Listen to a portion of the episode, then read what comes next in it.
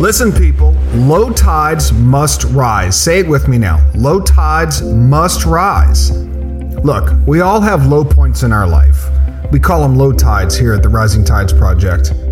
Times when things are going bad or dark or heavy, and that often manifests itself into depression and anxiety and so forth. And I'm especially concerned about our young people who really are lacking the coping skills and resources to work through and navigate these situations. Oftentimes they mask it and escape by using drugs, alcohol, and resorting to suicide.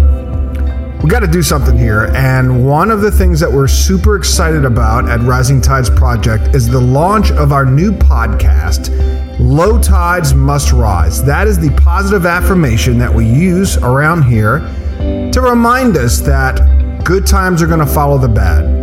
Low points will soon be replaced by high points. You just have to work through it. And we are going to spotlight some amazing people with amazing stories that have either navigated low points and low tides or they are currently going through it right now. And they have information to share and inspirational stories that will get you pointed in the right direction. And yes, yes, yes, of course we have to blend in some fishing talk. It is a fishing podcast after all. So stay tuned for season 3, 2023, the launch of Low Tides Must Rise podcast.